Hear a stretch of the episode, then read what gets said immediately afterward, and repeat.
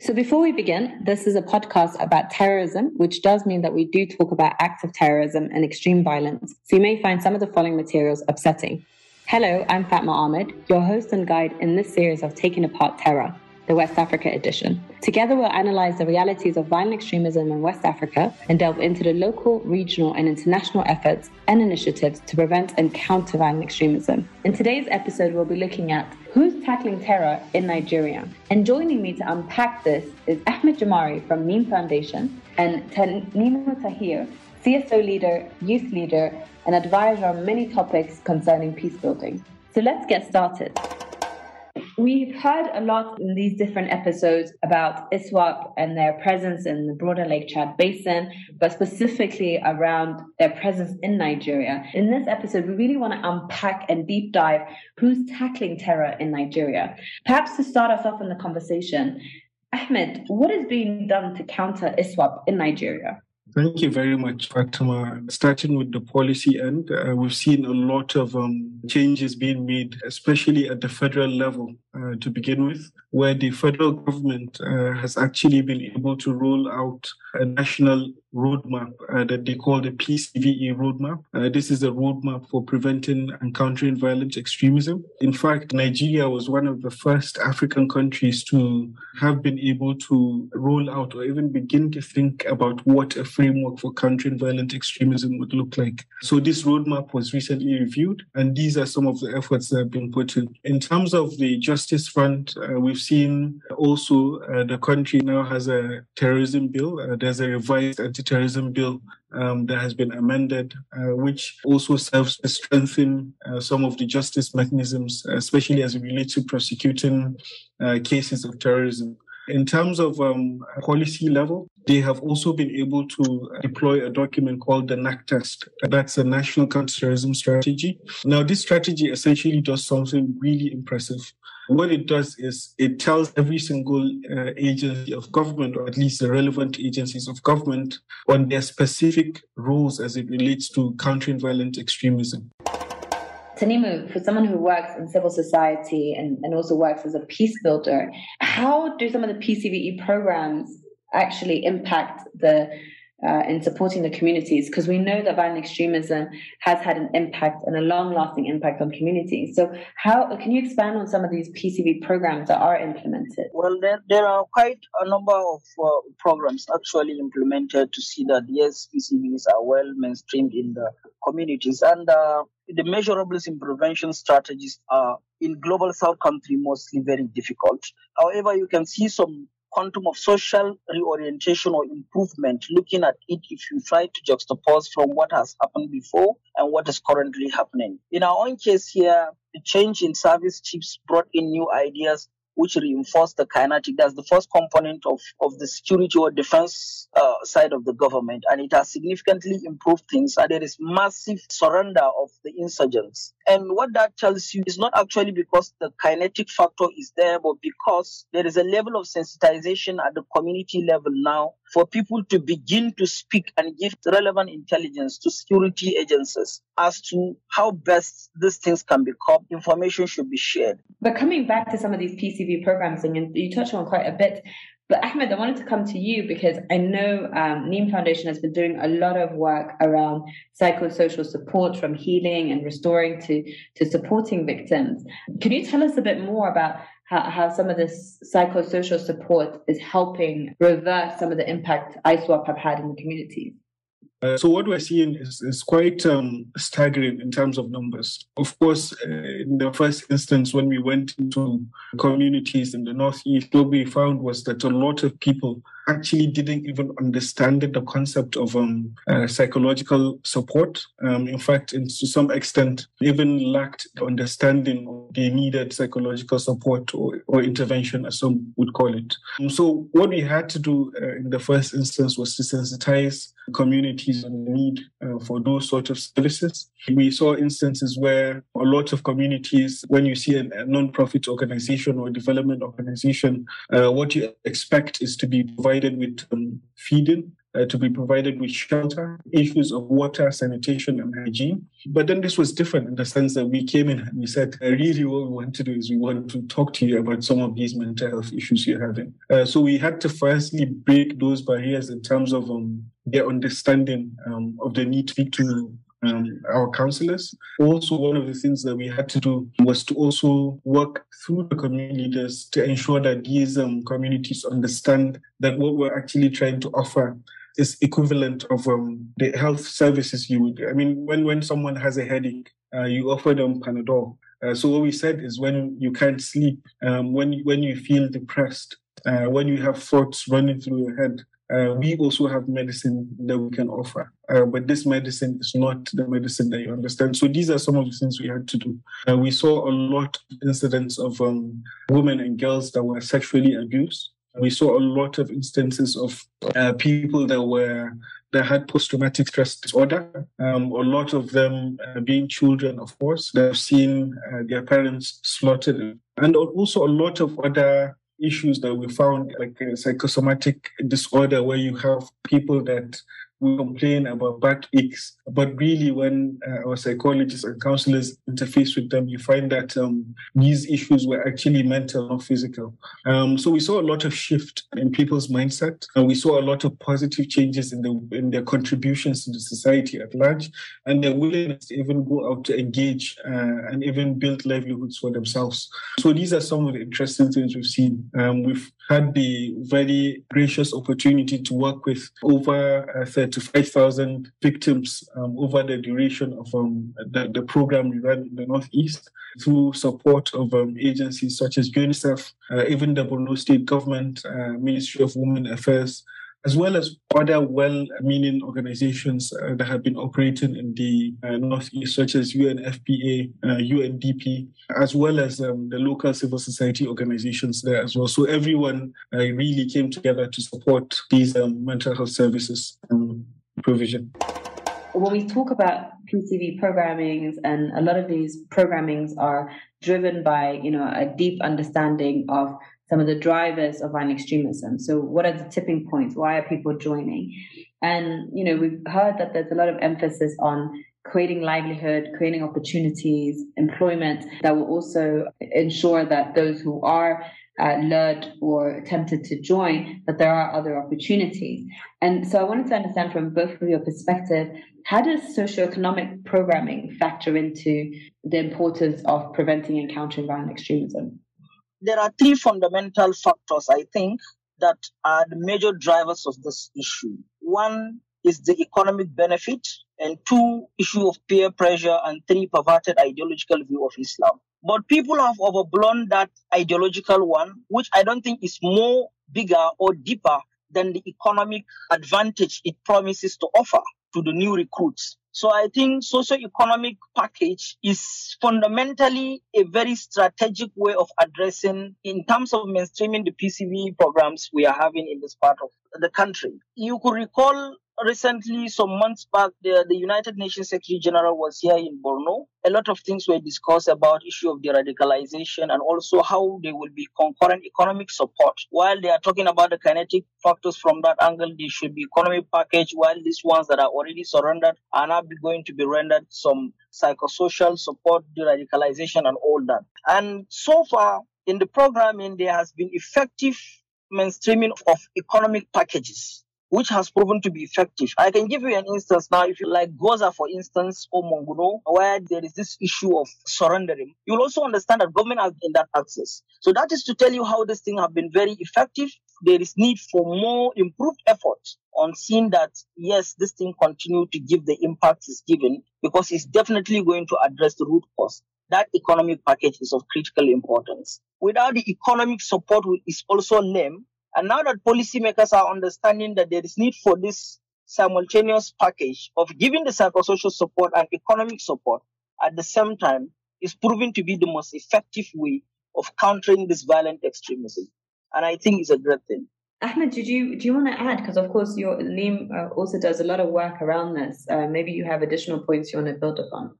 Uh, but in terms of the push factors that you look at, uh, you look at the previously in some of the states in the north, and not just, uh, of course, restricted to the northeast, you you can have the, the, the lowest number of um, government schools, the, the lowest um, resourcing for, for provision of social amenities. But what's different now, and I think this is something that the world has seen really as a good example on how you can encourage defections in this instance, is when you have governments that are willing to actually be in the forefront of the fight against this extremism. Uh, even from the economic perspective sometimes we sit and talk about different complex solutions and strategies to addressing issues of extremism. But I'm confident, and I've spoken to a lot of people that believe that these sort of um, very concrete steps uh, to address the economic challenges of communities, not just restored confidence in governance um, across the Northeast, but also serve to push those on the fringe of leading groups such as ISWAP to say, okay, look, if you do leave and defect, it means that the government can actually provide for us. So what we're seeing is that it has a two multi-pronged uh, benefit.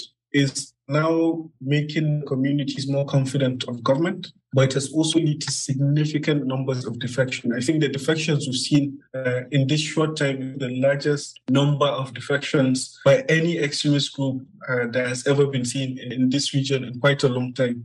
What undoubtedly we're going to see in the next 12 months, 12 to 18 months, is a significant reprioritization of Western funding as well as development funding into several areas or several emerging issues that are coming. So if we don't build those resilient systems, I think we will have a problem. But the good thing is yeah. what we are seeing on ground is that the governments, especially in the Northeast, are really coming alive to support uh, economically the communities that have been affected actually just to build on that ahmed like because you talked about it and like you know we we have to also look at the global context that we're operating in uh, you know the impact of covid-19 but we also know another aspect which is also the work that humanitarian and aid workers do. Uh, a lot of them go to give you know immediate support to the communities.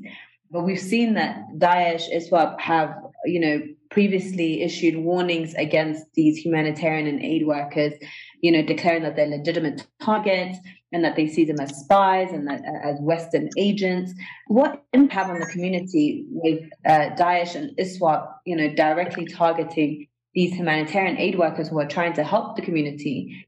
Well, well, you see, to get this thing very right, I think we need to understand one thing about these guys, these criminals. And that thing is at the heart, at the very core part of their principle of operation is propaganda to create some lies that sense, give a wrong signal of something, to misinform the public. The idea of this extremist to target this partners that are intervening in communities is because one, they know that what they are doing as intervention is definitely earning the attraction of the community members to them and by consequence to the government. And part of what they want to do is they want to show to communities, look, government has failed to do this and that. We are the ones who have the best system that can cover these issues. So at the time they are trying to convince the people that they are the ones capable of doing something. And somebody, through facilitation of the government, is now coming to give them part of those things that they claim they will offer. They will definitely want to find a way of stopping that. And it's a common logic that the only thing they believe in, which is that's why they are violent extremists, is to go with the violent way. They issue those threats and at the slightest chance of it, they executed. Execution of that if you look at it, they normally, in most cases, do it openly. Openly to create another propaganda of widespread fear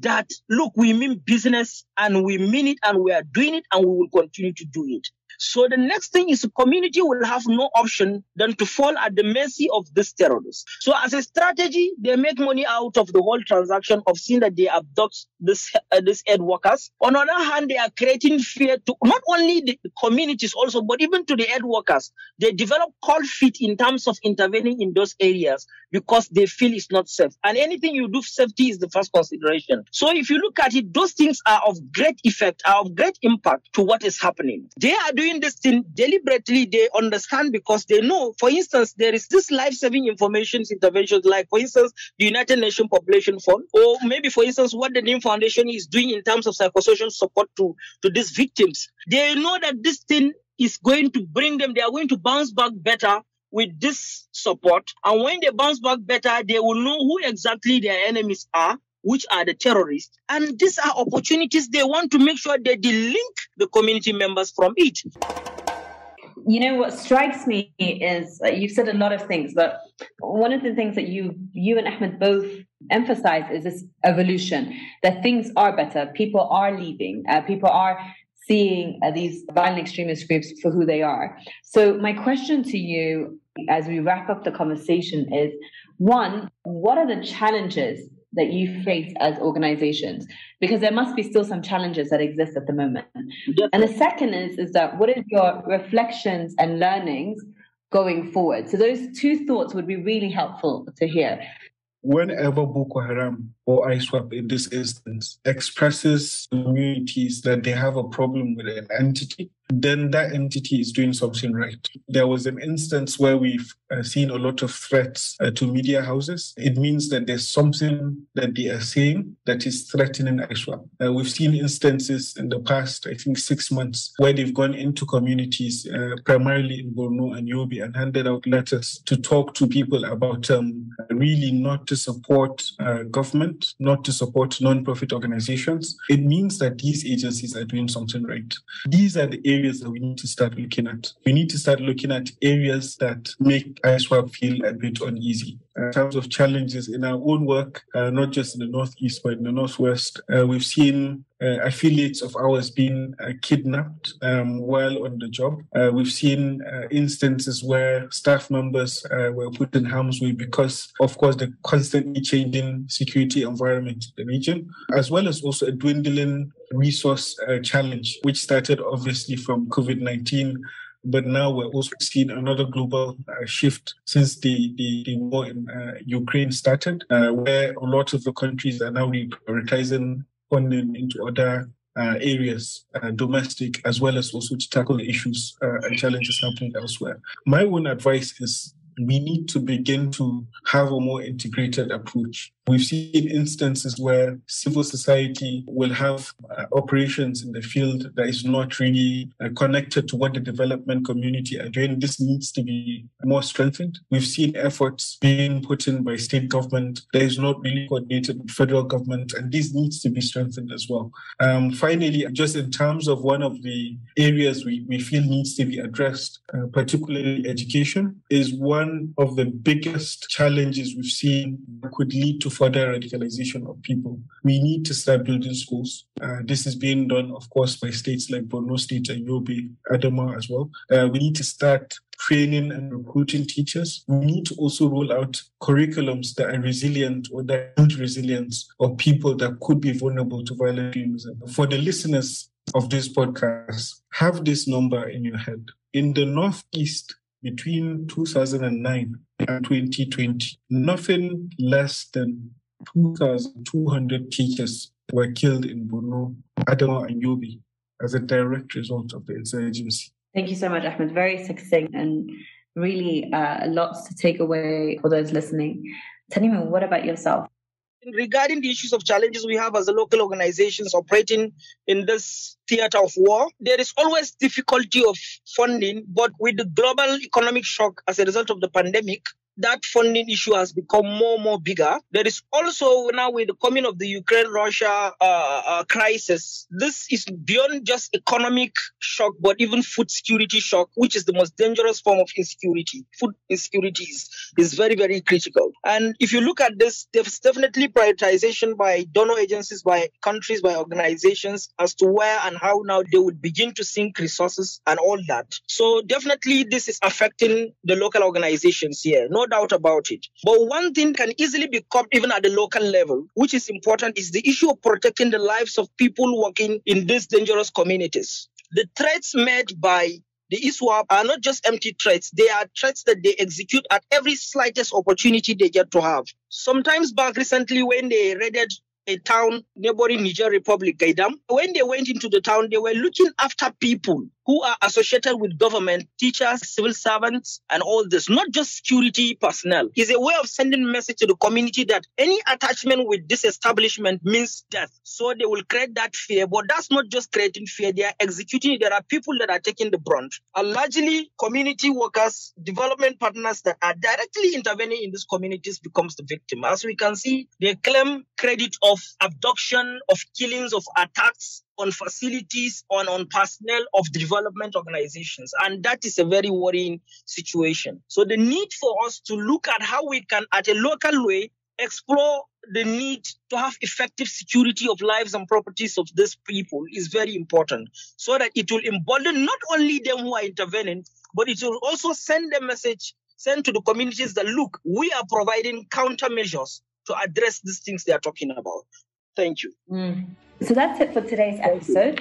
But thank you both, uh, Tanimu and Ahmed, for helping us guide us through these discussions, giving us these insights, and sharing your first-hand experiences of um, how to tackle terror in Nigeria and also the credible work that's being done by you as individuals, but also your organizations. That's it for today's episode. But have a listen to other episodes in the series as we unpack the realities of ISWAP. I'm Fatma Ahmed, your host, and until next time, goodbye.